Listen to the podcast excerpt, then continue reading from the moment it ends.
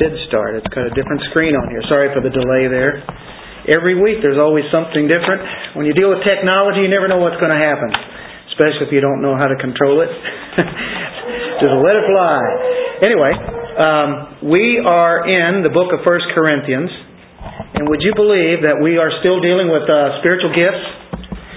And I feel like I'm uh, like a snail just slowly crawling, just trying to get there. A turtle, I just, I can't get through this. I thought in one or two weeks that we would probably do that section from, oh, starting about verse 4 through about 11, at least in two weeks. And here we are on the third week. And Lord willing, we will get through the rest of that section. Uh, I don't want to spend uh, a ton of hours and hours on it, but if that be, I guess that's what it's supposed to be. But um, uh, I think it's important to understand uh, the spiritual gifts. Of course, uh, on our Monday night Bible studies, we dealt with spiritual gifts for quite some time in Ephesians.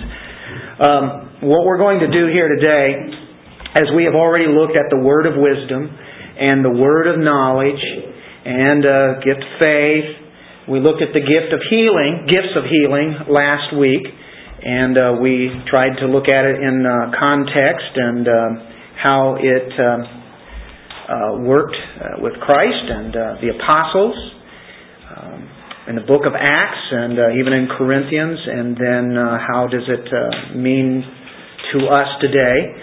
And we will be looking at the working of miracles today, gift of prophecy, and gift of discernment there are tongues and interpretation of tongues, and I'm going to leave that for chapter 14 because that whole chapter dedicates the strength to that. And so, therefore, we'll probably get through this section today if I go ahead and get started and don't have a long winded introduction. so, uh, just tell me to move on, Dennis. Um, spiritual gifts we know are vital for the body. It is very, very important. We have speaking gifts, we have serving gifts. You can divide all the gifts up into those two compartments if you like. The reason for them is so that we all be edified, that we'd be built up. Everybody needs everybody else because as individuals, we can't make it out there as lone soldiers, can we? We need others, we need others' gifts. And so Paul needed to stress this to the church at Corinth because they were misusing the gifts, they were abusing them, totally misunderstanding what they were for. And uh, we see that they are significant no matter how insignificant they may mean to you, at least as far as your own person is. It is as significant as all the others. The Corinthians wanted the showy gifts. They wanted the gifts that would appeal to people and show them how great they were. And that is totally the opposite of what gifts are about. They wanted the sign gifts because sign gifts people can see, just miracle things. The spectacular is what people will love to see. So one of those showy gifts is the working of miracles. And as we uh, will be looking at our text today, we'll uh, we'll see what all that means. Um, God gave this gift of miracles to authenticate, and it's uh, with all the sign gifts, to authenticate the message of Jesus Christ. And that's what Jesus did. It made valid the very message he gave to the people. It gave backbone to what he just spoke about. And then as he did the miracles and uh, healings and such, the people were convinced that He is Lord. At least many of them were. The bottom line for healings and miracles is, is this. And one would know if the message was true if they saw supernatural events. Events that would be beyond the natural, that would correspond with the preaching. So that's why they're called sign gifts. They point to something that is significant, to be signified. Christ is the very heart of the message, is he not? Christ is the heart. The gifts uh, of uh, the sign gifts are pointing to that. So that's what we're going to start with today. Let's um, pick it up in 1 Corinthians chapter 12, and where we're at is verse 10. To another, the working of miracles. To another, prophecy. To another, discerning of spirits. To another different kinds of tongues, to another the interpretation of tongues. But one and the same Spirit works all these things, distributing to each one individually as He wills. Working of miracles. Let's define Let's define miracles. I think since we're going to talk a little bit about that. A good way to uh, define this is it's a supernatural intrusion into the natural law. We have a natural world that we live in, and it's bound by laws that God has set forth, law of gravity and, and so on and so on. You know, as science discovers these things, then we realize that that law is going to be here, and that's what we're underneath. Unless God supernaturally comes in and causes a disturbance, causes it now to be supernatural, because He is supernatural. The universe works naturally, nature, natural, but every once in a while, God will break into this universe that we know and intervene in the affairs of man. He's always intervening, but sometimes there is a miraculous thing that will happen, some kind of occurrence. And throughout history, that has happened. And of course, we can look at biblical history and realize that that definitely has gone on uh, many times but only in God's timing. I think of the incarnation where God came to earth in a human body, through a human body, via the Holy Spirit. That's a supernatural occurrence.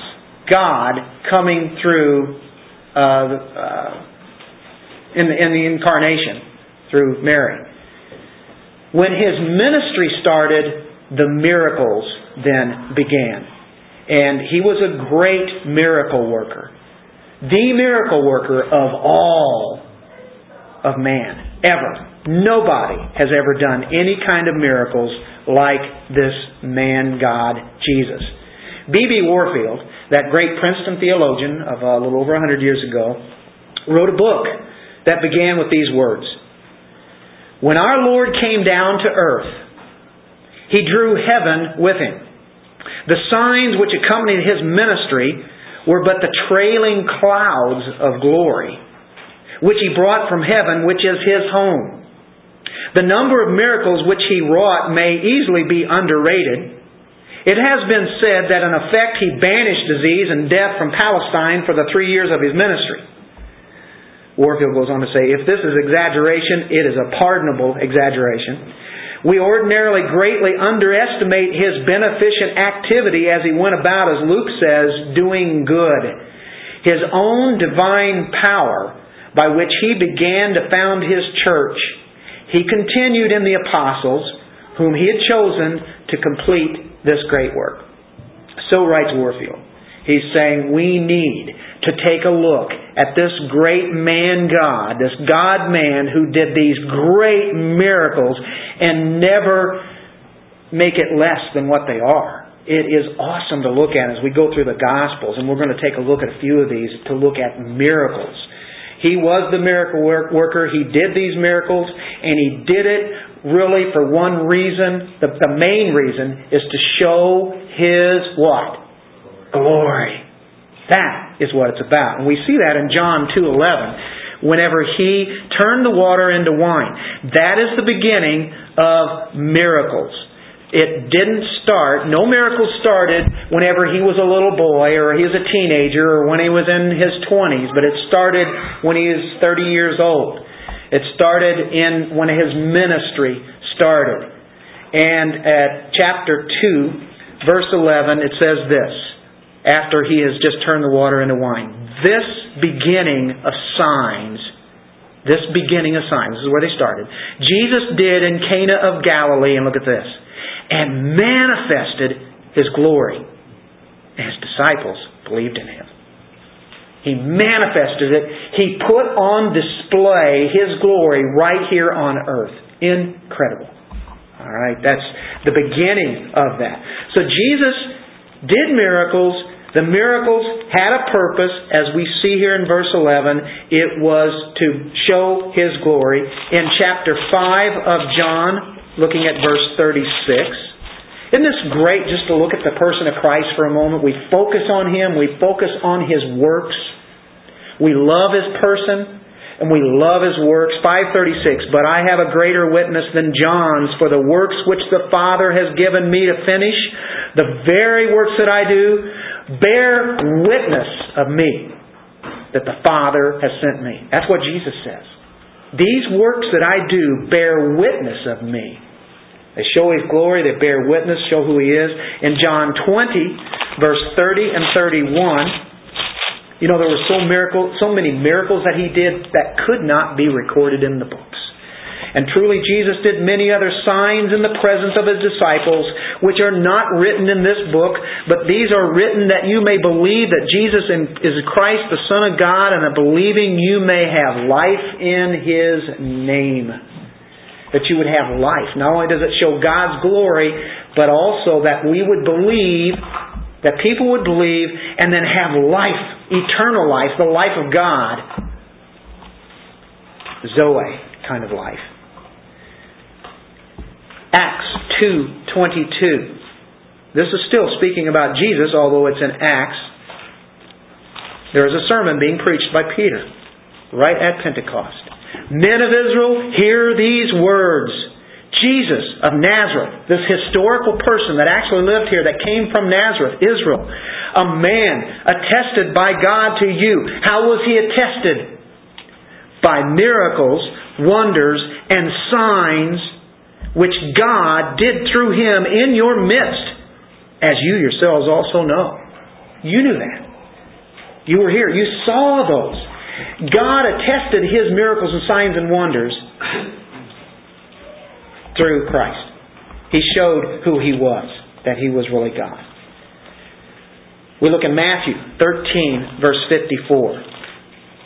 Matthew 13, 54. Wouldn't that be riveting if you had kind of followed Christ, but you really weren't a believer, and now Peter is preaching this sermon, and he said, you know you saw those signs and wonders and miracles, and God worked those through him. Now, what are you going to do about it? You know, at the end of that sermon, people were saying, What must we do? Peter says, Repent. Believe in the Son of God. In Matthew 13, verse 54, when he had come to his own country, he taught them in their synagogue so that they were astonished and said, Where did this man get this wisdom and these mighty works? These powerful, mighty works. Dunamis, or what? Dynamite. That's the kind of power we're talking about. That's what miracles is dealing with here. Look in Mark 16, 17. Mark 16, 17 through 20. And these signs will follow those who believe. In my name, they will cast out demons. He's talking about the apostles here now. They will speak with new tongues. They will take up serpents, and if they drink anything deadly, it will by no means hurt them. They will lay hands on the sick, and they will recover. Then, after the Lord had spoken to them, he was received up into heaven, sat down at the right hand of God, and they went out and preached everywhere, the Lord working with them and confirming the word through the accompanying signs. Amen? Amen? That is what it's about.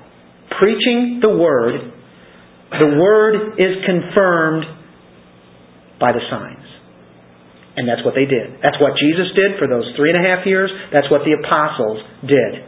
Jesus here told them that's what they're going to do. That's what they did as you look later on. So we see Jesus is a miracle worker. The apostles are miracle workers doing the same things that Jesus did, only it's through His power, it's through the power of the Holy Spirit, as a matter of fact. Let's go to Acts 14, verse 3. We can look at many, many of them, and we'll look at more of them as we go through. But right now, we're just showing that they were miracle workers. We know that, but it's neat to go back and look sometimes. Sometimes when we're reading, we, we already take for granted that he did miracles and we want to move on to try to, you know, something else. We've heard about that. But you start centering in on what that is, and you just are in awe. Therefore, they stayed there a long time, speaking boldly in the Lord, who was bearing witness to the word of his grace, granting signs and wonders to be done by their hands. There, the apostles, Paul and Barnabas are at Iconium, taking the gospel out to some place that had never heard it before. That's where Paul went. He went to the places where nobody had anything started. No churches. Boom. He goes in there, starts preaching to the unbelieving Jews and the, and the, and the Gentiles, and he bears witness to the word of the, the grace, and God works signs and wonders, grants those through him. Would you be convinced if you heard somebody say something and all of a sudden they do something miraculous? That is supernatural. That's what is going on. Second Corinthians chapter 12. And that's apostle, right? Paul and, and there's Barnabas. Uh, in Second Corinthians 12 12, dealing with how do you tell whether one is an apostle or not?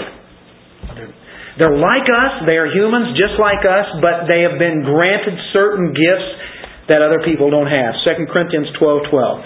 Truly, the signs of an apostle were accomplished among you with all perseverance. How? How could you tell if one was an apostle? Oh, you're Peter, huh?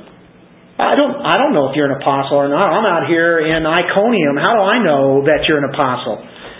Signs and wonders and mighty, that's our word for the day, miracle or power or dunamis, mighty deeds.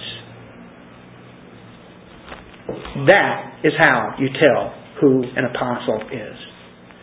He does signs and wonders and miracles, mighty deeds. Look in Hebrews chapter 2, verse 3 and 4. They have to do those things. If they don't do those things, they're not an apostle. That's what Paul was saying there. Well, in the early church, the word was going out. Hebrews is a book that's written a little bit later on. And verse 3, the Hebrew writer is, is saying, you know, uh, here's the Word of God, here's the gospel, trust it, believe it, salvation is offered to you. He says, How shall we escape if we neglect so great a salvation? How are we going to escape the wrath of God if we don't have His salvation?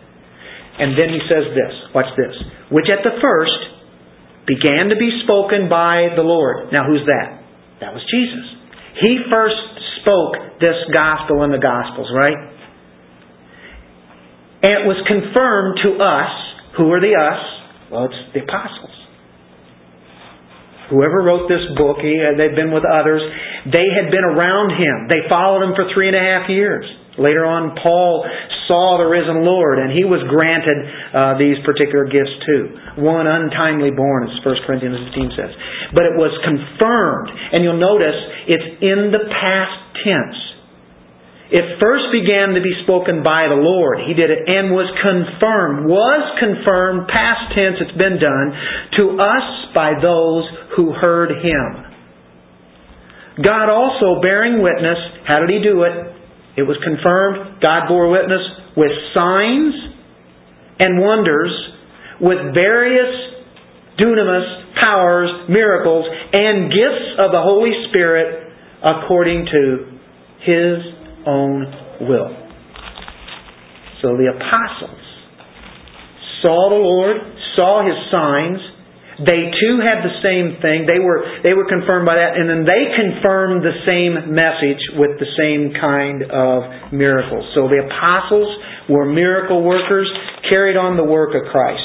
B.B. Warfield, another comment on here dealing with these miraculous gifts. They were part of the credentials of the apostles as the authoritative agents of God in founding the church. Their function thus confined them to distinctly the apostolic church, and they necessarily passed away with it. So these marvelous abilities to confirm the Word occurred only when God was revealing the Word. Only when God was revealing the Word. Now, handle that. Hold on to that. Mark that in mind, okay?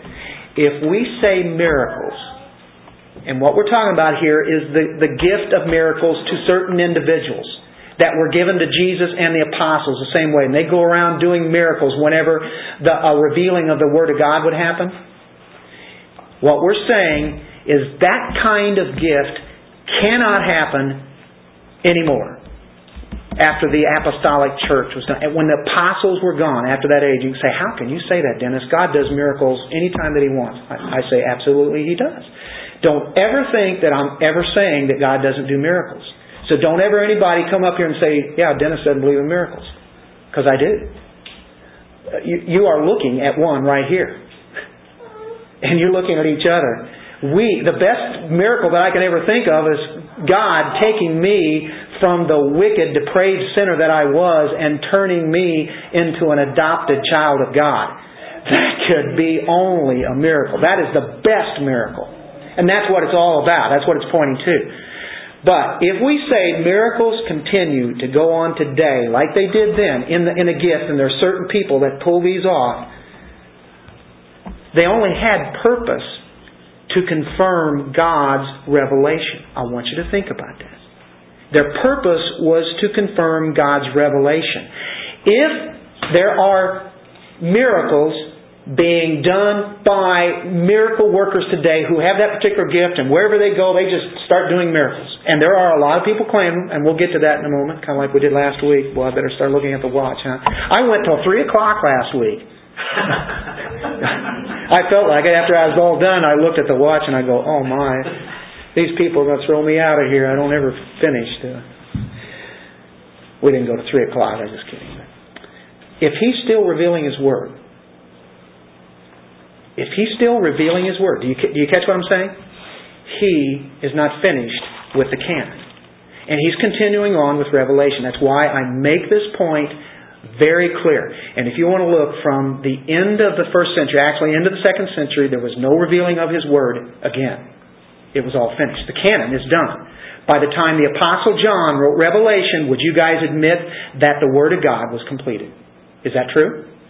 Is it true? If, if it's not, then Revelation 22, uh, 18 is a lie. Because it says what? If you add anything to this book, be added unto you the plagues that are written in it. So there was not anything written, and if you want to look at the early church fathers, they know of no signs, wonders, and miracles. They know of no tongues, interpretation of tongues in the second century. You'll never see it written by anybody that's legitimate in the early church fathers. And throughout the church age, we don't hear any of it. Through the Reformation, we don't hear anything of it. We do hear some of it, and we'll get to that in a moment, but it was through the Roman Catholic Church through many, many, many, many, many, many, many miracles, and we'll check those claims. And then there are other uh, oddballs outside the church saying that they did miracles, made claims. But if the Word of God is completed, that's what it's about. It's about the revelation. It's being revealed. He backs it up with a miracle. He is not revealing His Word right now today, is He? And some people say, whoa, whoa, whoa, you know, hey, stop that. that that's not true. He's, he told me this. Once we get into that, folks, we have gotten a new revelation from God, and we're missing out on it. If He told you that, why don't we have it in the Bible? Because I don't have it here. The canon is so important. If it's closed, it's closed. If it's not closed, then we have ongoing revelation and we can have these gifts going along. That's so important. If we don't have a closed canon, but the body of Christ says we have a closed canon. It is done. You can trust that what you have here in the Bible is finished, can't you? That is what the sign gifts were about. And why is it that so many people are so confused on this? And there are a lot of claims going on. And we even talked about even resurrections. There are claimings of resurrection of the people coming back to life today because certain people have a particular gift and they can raise them up. They can do that because they've been given that gift. We tested that out. We believe that the Word of God is finished, complete, and closed, and the revelation is over with. God has said what He has said, nothing is to be added to it. Then there is no reason for a continual flow of constant miracles to be happening today because God is not revealing His Word anymore. That sounds negative. God is not revealing His Word anymore. It's all right here. Anytime somebody says, here's what God told me, check it out. If it agrees with the Word, well, fantastic. It was already there anyway. It's not new revelation, is it? But if they're saying something that is not that is foreign to Scripture, and it's new revelation, you can just throw that out because anything that disagrees with the Word of God, we test all things with the Word, don't we? So a lot of people saying, hey, I have new revelation. Do they really? Do they? We don't have apostles today. There are churches that are said the first apostolic church of the church of deliverance of on and on and on. And we know that in Ephesians 2, the church was built upon the foundation of the apostles. You can check that out in chapter 2. The apostles were the foundation, the church was built on it. As the book of Acts goes on to the end, you will see less and less miracles. The book of Acts is the first book written after the ascension. It's actually the first one that's in order chronologically. We know that First Corinthians actually probably was the first book written. And it's interesting, all these sign gifts that we see are found in Corinthians chapters 12 through 14, and Paul really is showing that they had a misunderstanding of what they were. They were being used at that time, but it was very early in the church. In the book of Acts, you'll see it. It's very early in the church. When you look at Paul's writings, do you see these particular gifts in Romans 12 when you have a list there? No, you will not see the sign gifts. Why? Because at that time they were already fading out. Uh, if you look at the rest of his epistles, you won't see it. How about in Peter? Peter was an apostle and he had a, a list of gifts. He doesn't have any sign gifts there. That book was written later on as it was put into the canon. Um, so when you have the listing of these uh, in Ephes- uh, book of Ephesians, uh, chapter um, four, you won't see the sign gifts. Why? Those books were written later. These things were pretty well being done. The, the, the New Testament was pretty well finished. These letters were already going out to the churches. They didn't need to be confirmed anymore. The Word of God is now written. It's available. God still can do that. He was doing it. But people don't need miracles to understand the Word of God. If they won't believe the Word of God, they're not going to believe the miracles either. You remember what the Pharisees did whenever Jesus cast out demons, and what did they do? That is from Beelzebub. They still didn't believe him. It makes you think of the rich man and Lazarus. Rich man and Lazarus, they're, you know, they're in uh, different compartments of uh, the life after, and of course, uh, the rich man would be considered to be in what we know as as hell. Uh, hey, if they don't believe Moses and the prophets, they won't believe even if one is arisen from the dead, right? And that's the way it goes on today. The miracles were signposts pointing to God's revelation. The reality is here. When you're at the reality, you don't need a sign anymore. You, you have a, a son or a daughter and they go away to college, you have pictures and you look at those pictures and there they are, or they just go away. You know, you haven't seen them in a while, or it's somebody near and dear to you. You look at that picture and, but when they come back to the house, you don't get out the picture book and just look at them. No, you go to the reality because that's who they are. That's just an image. It's pointing to what they're about and kind of what they look like, but here is the real person. And so the reality of Jesus Christ is already here, uh, and the Word of God is finished. So we're not saying that God can't do miracles, and I qualify that again. We're just trying to say that God did some miracles at some period of times to confirm His Word. And if you want to test that out, go back into biblical history and you first start seeing Moses at the, the, the signs done with Moses. You remember all those? The deliverance, the Passover, and the Red Sea, and all the way out in the wilderness, all those 40 years, all of a sudden they stopped. You didn't have any miracles then as they went into the promised land. Then, uh, another 700 years, uh, you get uh, a couple of prophets that are risen up Elijah and Elisha. Prophets and they t- proclaim God's new truth. There were miracles done by them, and you see axe heads floating and all sorts of different kind of strange things. But that was the supernatural coming into the natural world, and that was to verify prophets. So you have Moses who stood for who? What? The law. Elijah and Elisha stood for what? The prophets. Jesus said, the law and the prophets.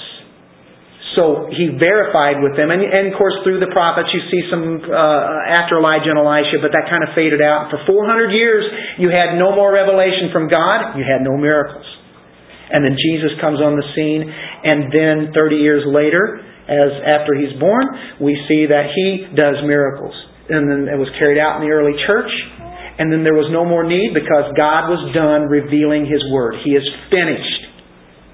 Just like he was finished with Moses for a while, just like he was finished with Elijah and Elisha and the prophets, and that stopped, and then Jesus and the apostles. You can check it out in history, test it out for yourself if you so desire. I think it's good to check out. Isn't that an interesting thing? the law, the prophets, and then Christ Himself is there and phased out. Boom, we don't need the signs. That's why we're saying what is going on. They have no place in the ongoing life in the church. That's why we don't have miracle services here. I've heard of churches that have miracle night, and they're going to do miracles. And I guess if one really has the gift, they would be doing miracles. And then, like I said last week, that means growing on of arms and legs, resurrection of the dead. We, if they have that gift, they can bring them up and do it whenever they want to, as God wills. Uh, but I never heard of those kind of things happening. Uh, I've heard of symptomatic uh, kind of illnesses um, supposedly being healed, or at least for a while, but not like this.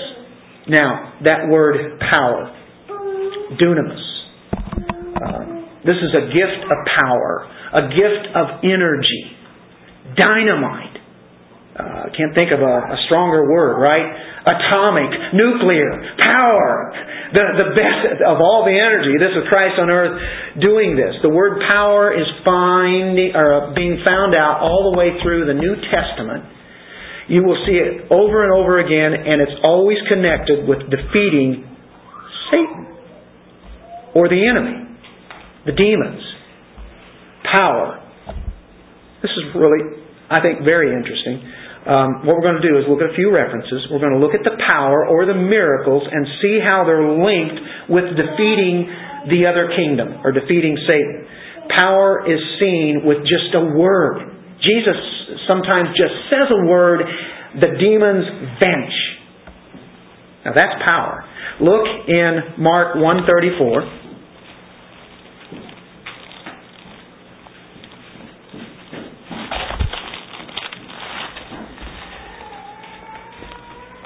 Then he healed many who were sick with various diseases and cast out many demons. And he did not allow the demons to speak because they knew him. There he's taking on the enemy. That's going to take some power to cast out, to actually throw out in some way by speaking it, a demon out of somebody. And that happened constantly throughout the ministry. Now, you're in Mark 9, right? Go to verse 39. And he was preaching in their synagogues throughout all Galilee. He was preaching, see the connection? Preaching and casting out demons. Preaches the word, casts out demons. Connected with the, uh, the kingdom of Satan. It seems like a miracle will deal with the demonic influence. And the healings relate to physical illnesses. So you have a spiritual demonic influence, and the miracle or the power takes that out, whereas healings is relating to those physical illnesses that we talked about like last week. Let's go to Matthew chapter 8.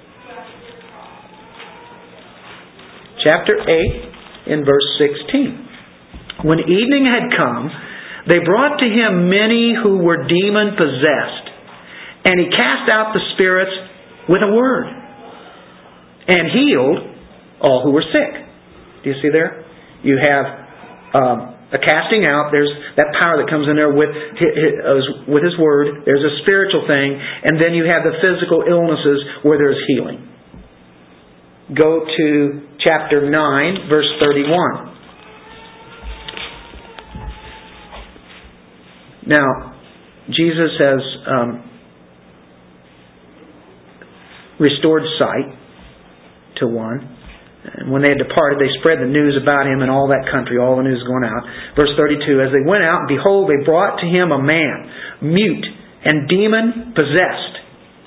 And when the demon was cast out, the mute spoke.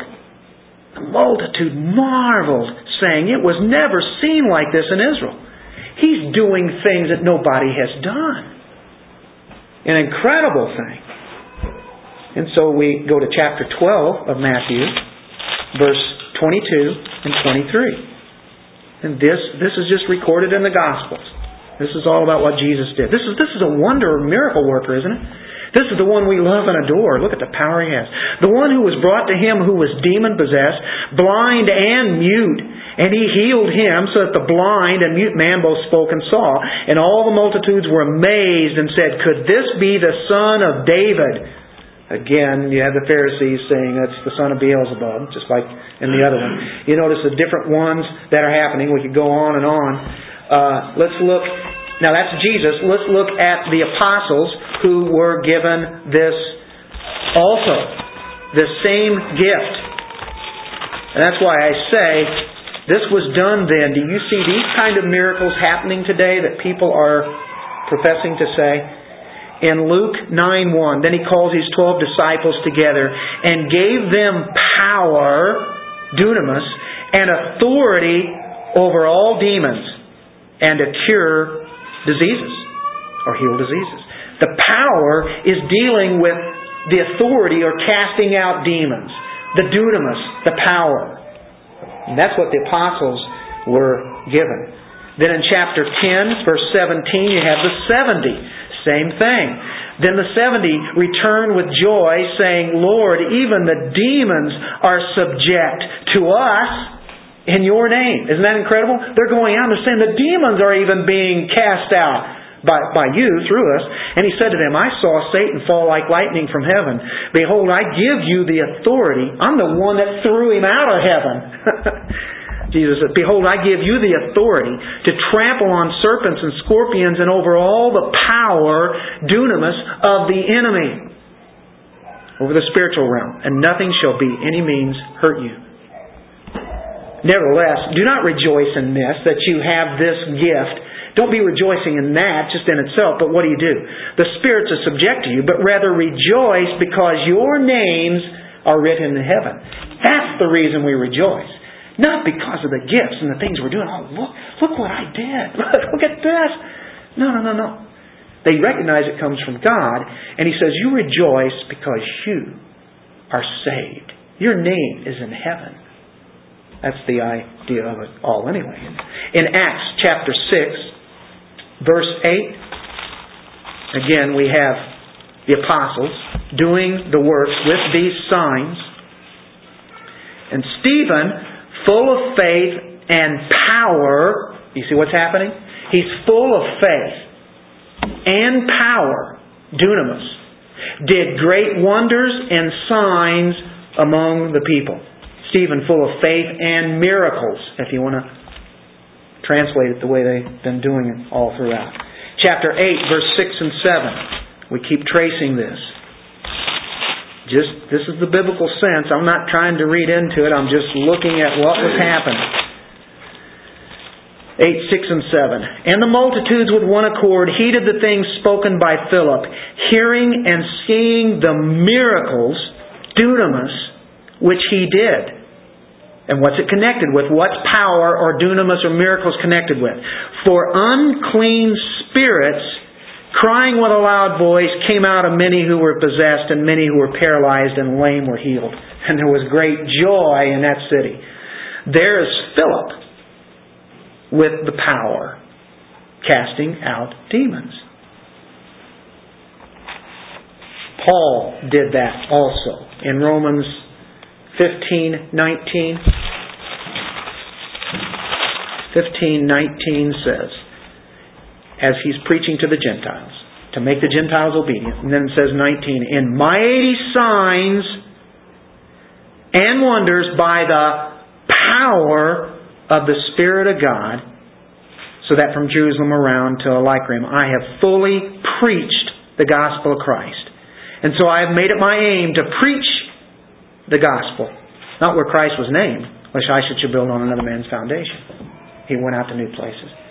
But he's doing the same kind of thing. Well, you say, okay, well, wait a minute now. You're saying we don't have the gift of this kind of power today. Well, what happens when demons are influencing us? What do we do with that? We've got to have somebody come along and cast them out, don't we? You remember the movie The Exorcist? The Roman Catholic Church has exorcists to cast out demons. Are we doing that? Are we doing that today?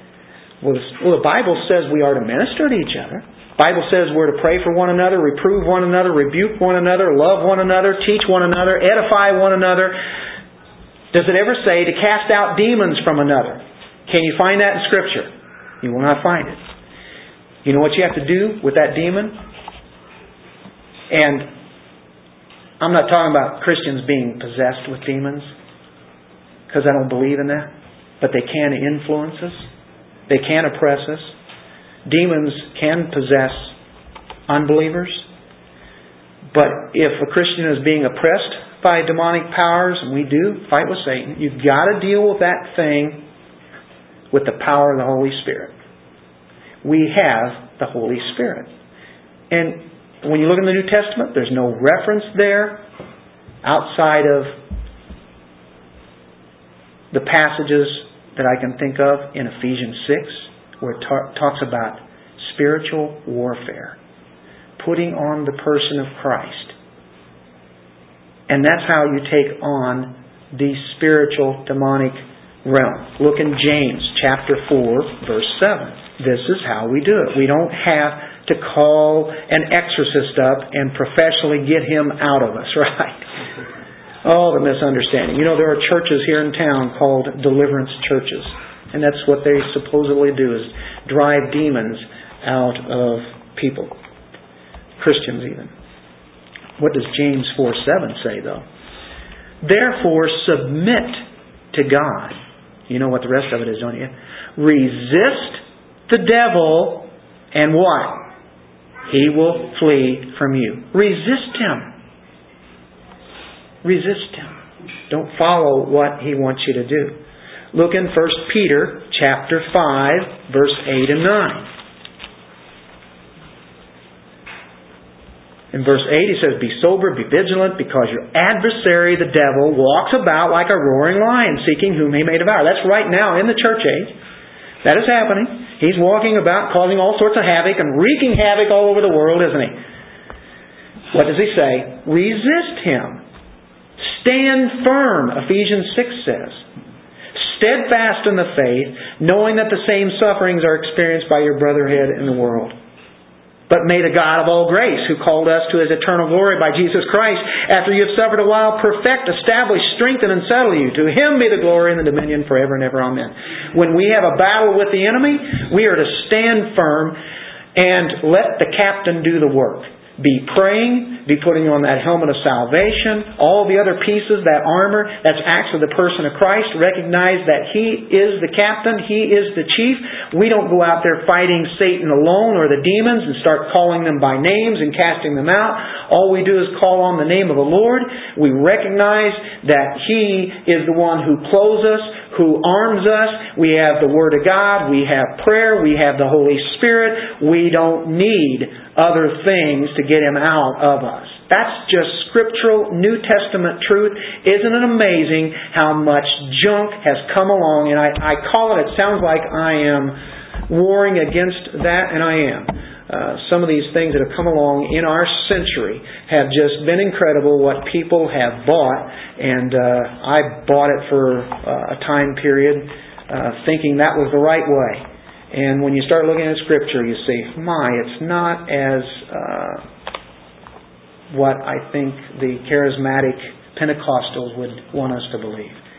Miracles have never really been the issue about people believing. It was part of it. That's what God used. But you remember, uh, that's not how people are brought to the Lord. Ultimately, it's the Word of God. Jesus fed 25,000 people maybe more at the feeding of the 5,000 where you have kids and uh, the whole family's involved there. Next day, people were out there looking to be fed. They wanted another piece of bread from him and fish and to be full, to have more of that food.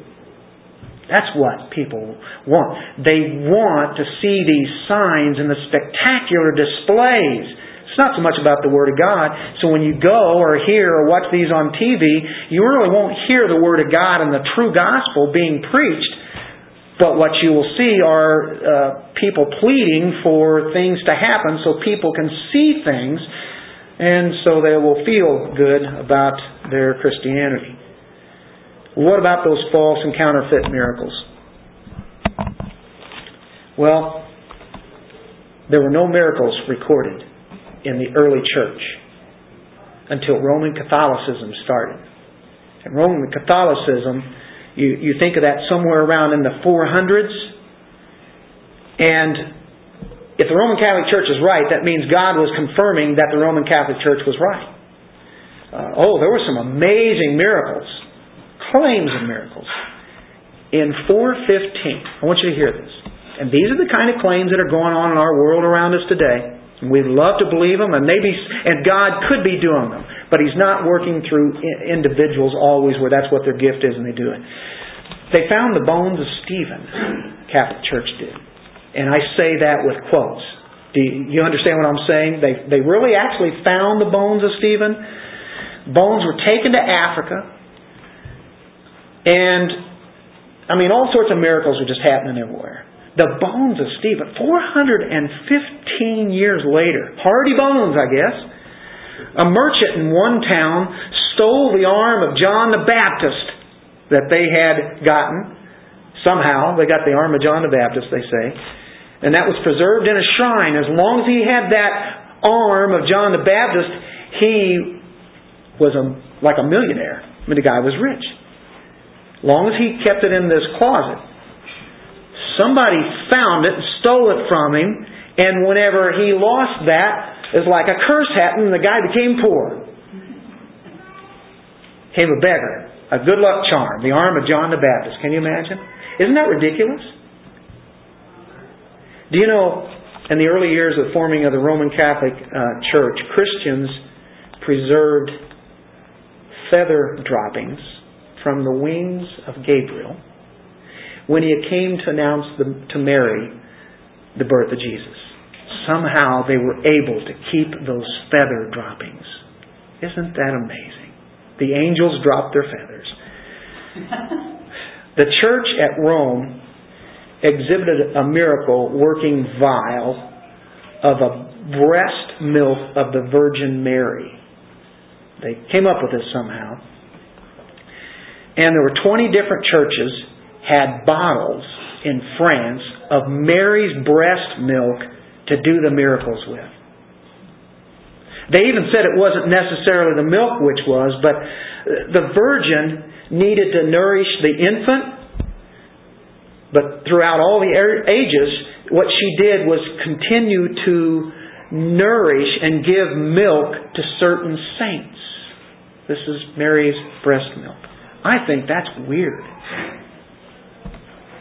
These are the kind of things that I would not want to associate with the, the history of the church as miracles. Apparitions of Mary, you've heard them. You've heard them all over the place. What's going on there? You know, at Lourdes, for instance, Guadalupe, you know, the, the taco lady, you know, she saw Jesus in the taco. Great shrines of Mary supporting apparitions of Mary. Uh, appeared to some Indians, for instance, in Guadalupe and at Lourdes, uh, same thing. Was God confirming Roman Catholicism? Was God confirming all of these ridiculous things, showing this is the church? No, they are counterfeit miracles. Christian science has had counterfeit uh, miracles for years. The occult has counterfeit miracles. The pagans have them. The charismatics have them and they started appearing mysteriously after uh, 1800 years, going right into the 1900s, early 1900s years, although the charismatics or the, the started, and then in the 1950s and 60s, 70s, the charismatics advanced that further, and they've made some tremendous claims to say, Dennis, you're against charismatics. I'm not. I'm not against the people at all. Matter of fact, I love them. I have a lot of friends, fellow Christians. But I just look at Scripture and we look at history of the church and I look at these claims and I look at emptiness because they can't even come up with evidence. I know a lot of this is some of the same stuff I was talking about last week. The gift of miracles had a unique purpose. It was to confirm the revelation of God. That's why somebody who says they have revelation from God today, they have to have that to confirm, you know, to be confirmed, and also the miracles. So then you're saying, okay, do you believe that the Word of God is being added on to? Oh, no, no, no, not at all, because Revelation 20. Well, what, you're getting new revelation. What are you saying then? Is is it equal Scripture? And a lot of them say yes, it's absolutely equal with Scripture. Well, then, Revelation is lying or they're lying. The Bible tells me that we live by faith and not by sight. I'm not going to go around looking under a rock for every miracle I can get a hold of. And sadly to say, that's what's happening. Now that's miracles. That's the gift of miracles, and I would challenge anyone to check those out. What we just did, Jesus, the 70, the apostles, and say, do we have that same kind of gift going on today in individuals? And if we do, I want to see them. Because if I'm wrong, I want to be corrected. I want to be shown with real hard evidence. Well, the next gift that we approach now here in Corinthians. By the way, I hope I, uh, whoever would be listening to this, if it was on through the internet or whatever, heard about this, I would want to say that I hope I've come out of love and not trying to hurt somebody or try to destroy. A lot of times I've named names and such, and it's not that I hate those people. I, I think there's just been deception. And I want to come out of love and just approach the Scriptures because Scripture to me is very important. And we're downplaying Scripture if we try to play it in some other way, I think. The next gift is talking about in chapter 12 to prophecy. Another is given prophecy. That means to speak forth, it means to proclaim, it's the ability that is given by the Spirit of God to a person to proclaim God's truth to others, to proclaim back at, uh, at during the apostles to proclaim new truth. Go back to the Old Testament. They proclaimed new truth. They proclaimed, they actually gave God's revelation we can still have prophecy today because that's what it means to proclaim. We are proclaiming God's Word. It's not new revelation. If I ever do that, I'm in trouble. We're just proclaiming God's truth. New Testament writers were inspired by God. They wrote God's revelation. They spoke for, for God. They proclaimed His Word. A lot of people, when they hear prophecy, what do they think of? Telling of the future. And it can mean that, but it means to foretell, to tell forth the prophets wrote New Testament or truth that looked all the way into the future, all the way into the coming of Christ. That is prophecy in the sense of something that will happen in the future, but it doesn't always mean that. It can mean it, but not usually. Um, we see this gift Old Testament, New Testament. There were prophets who revealed the truth of God. They proclaimed the truth. They revealed God's revelation, which something was never known before. Other times it'd be just reiterating something that had already been written before that was truth.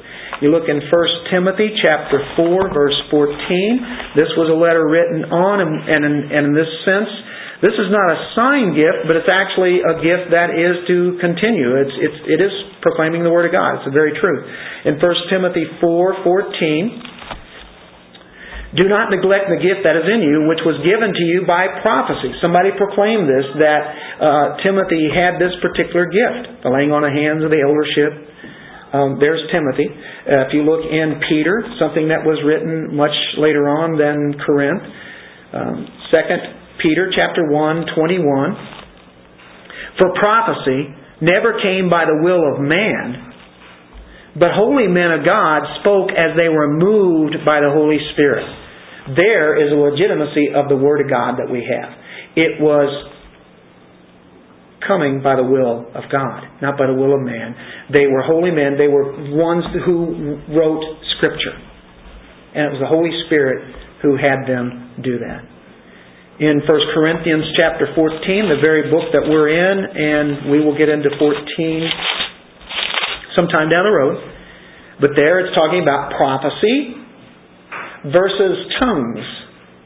And he's going to give a thumbs up for prophecy, and he's going to give tongues a lesser degree. Verse 1 Pursue love and desire spiritual gifts, but especially that you may prophesy, proclaim to give God's truth. That's the gift that you want. For he who speaks in a tongue does not speak to men but to God, for no one understands him. However, in the Spirit he speaks mysteries, but he who prophesies speaks edification and exhortation and comfort to men. When you are preaching the Word of God, proclaiming it, you edify, you exhort, you comfort. It is one that edifies others. Prophecy proclaims the truth. Knowledge clarifies it. Remember the gift of knowledge? Wisdom applies it, right? The gift of wisdom. Teaching imparts it. Exhortation demands that it be obeyed. And all this comes to, together when we minister to each other so that we might be built up. The gift of prophecy. Ready for the next one? It's the gift of discernment. Here in 1 Corinthians 12, verse 10. The discerning of spirits. Discernment. Diakrino. It means to judge through. It means to truly evaluate something to see what is true. A.T. Robertson, in his word studies of Greek, said, It is given to tell whether the gifts are really of the Holy Spirit and supernatural, or merely natural or even diabolical. So at that time, they discerned the spirits. There were a lot of people saying a lot of things and doing a lot of things. You needed discernment to tell. But even today, we need to discern what is true and what is not. So it's not just a sign gift either, is it? It is meant for our time. At that time, it was like a watchdog of the church. People were using this gift, and it protected the church from error. Error could come in. And so they'd be able to tell what was genuine what was not. You know what 1 John 4 1 says? Test the spirits to see whether they are of God. 1 Corinthians fourteen twenty nine. Um, again, later on, people come in there be telling prophecies in church. How do we know that's true? In verse 29, it says this Let two or three prophets speak, and let the others judge. Let them discern with what they're saying is true. If it goes against biblical truth or something that has been revealed by God, then we know that that's wrong. They had to do that to protect it. And so here we are today where we need to discern too. There's a lot of false stuff happening out there. Are we discerning? And there are some people that are given a gift of discernment. Only one thing, there can be a negative thing with that. We can become so discerning in that we don't have love for it and we go around shooting everybody down when sometimes we need to be very careful with that gift. So there are individuals who have a special gift of discernment. And we wrap this up with our verse 11 in chapter 12. Hey, I said, Lord willing, we're there. I'm under an hour. I know you guys really aren't concerned with that, but what does verse 11 say? But one and the same Spirit works all these things, distributing to each one individually as He wills as God wills. There's a summary of verses 4 through 10. We're all given certain gifts, but supernaturally and sovereignly given by the Spirit of God. And He's the one who has the gifts, we don't have to beg for these gifts because He sovereignly gives each one that particular gift. You don't even know exactly what it is. It's a compilation of a lot of gifts, putting them together as one, making you that spiritual snowflake. He has already determined which gifts are going to go to whoever. And so we don't have to muddy it up by trying to get some kind of gift. That's where the Corinthians were in so much an error. And that's why Paul again says he does it as he wills. He fulfills his purpose in his sovereign way. We do not choose our gifts. Thank the Lord. Aren't you glad of that? We're not at a smorgasbord going, oh, I think I'll take this gift right here. This looks pretty good. This make me look good. We thank the Lord because He has gifted the church. And every one of us here has been gifted because everyone needs to be edified. And the church for 2,000 years has been built up by particular gifts, and each one is allowed uh, by the Spirit to work. The Spirit works through them. It's for the sake of all others, and it's all for the glory of our great God. Let's pray.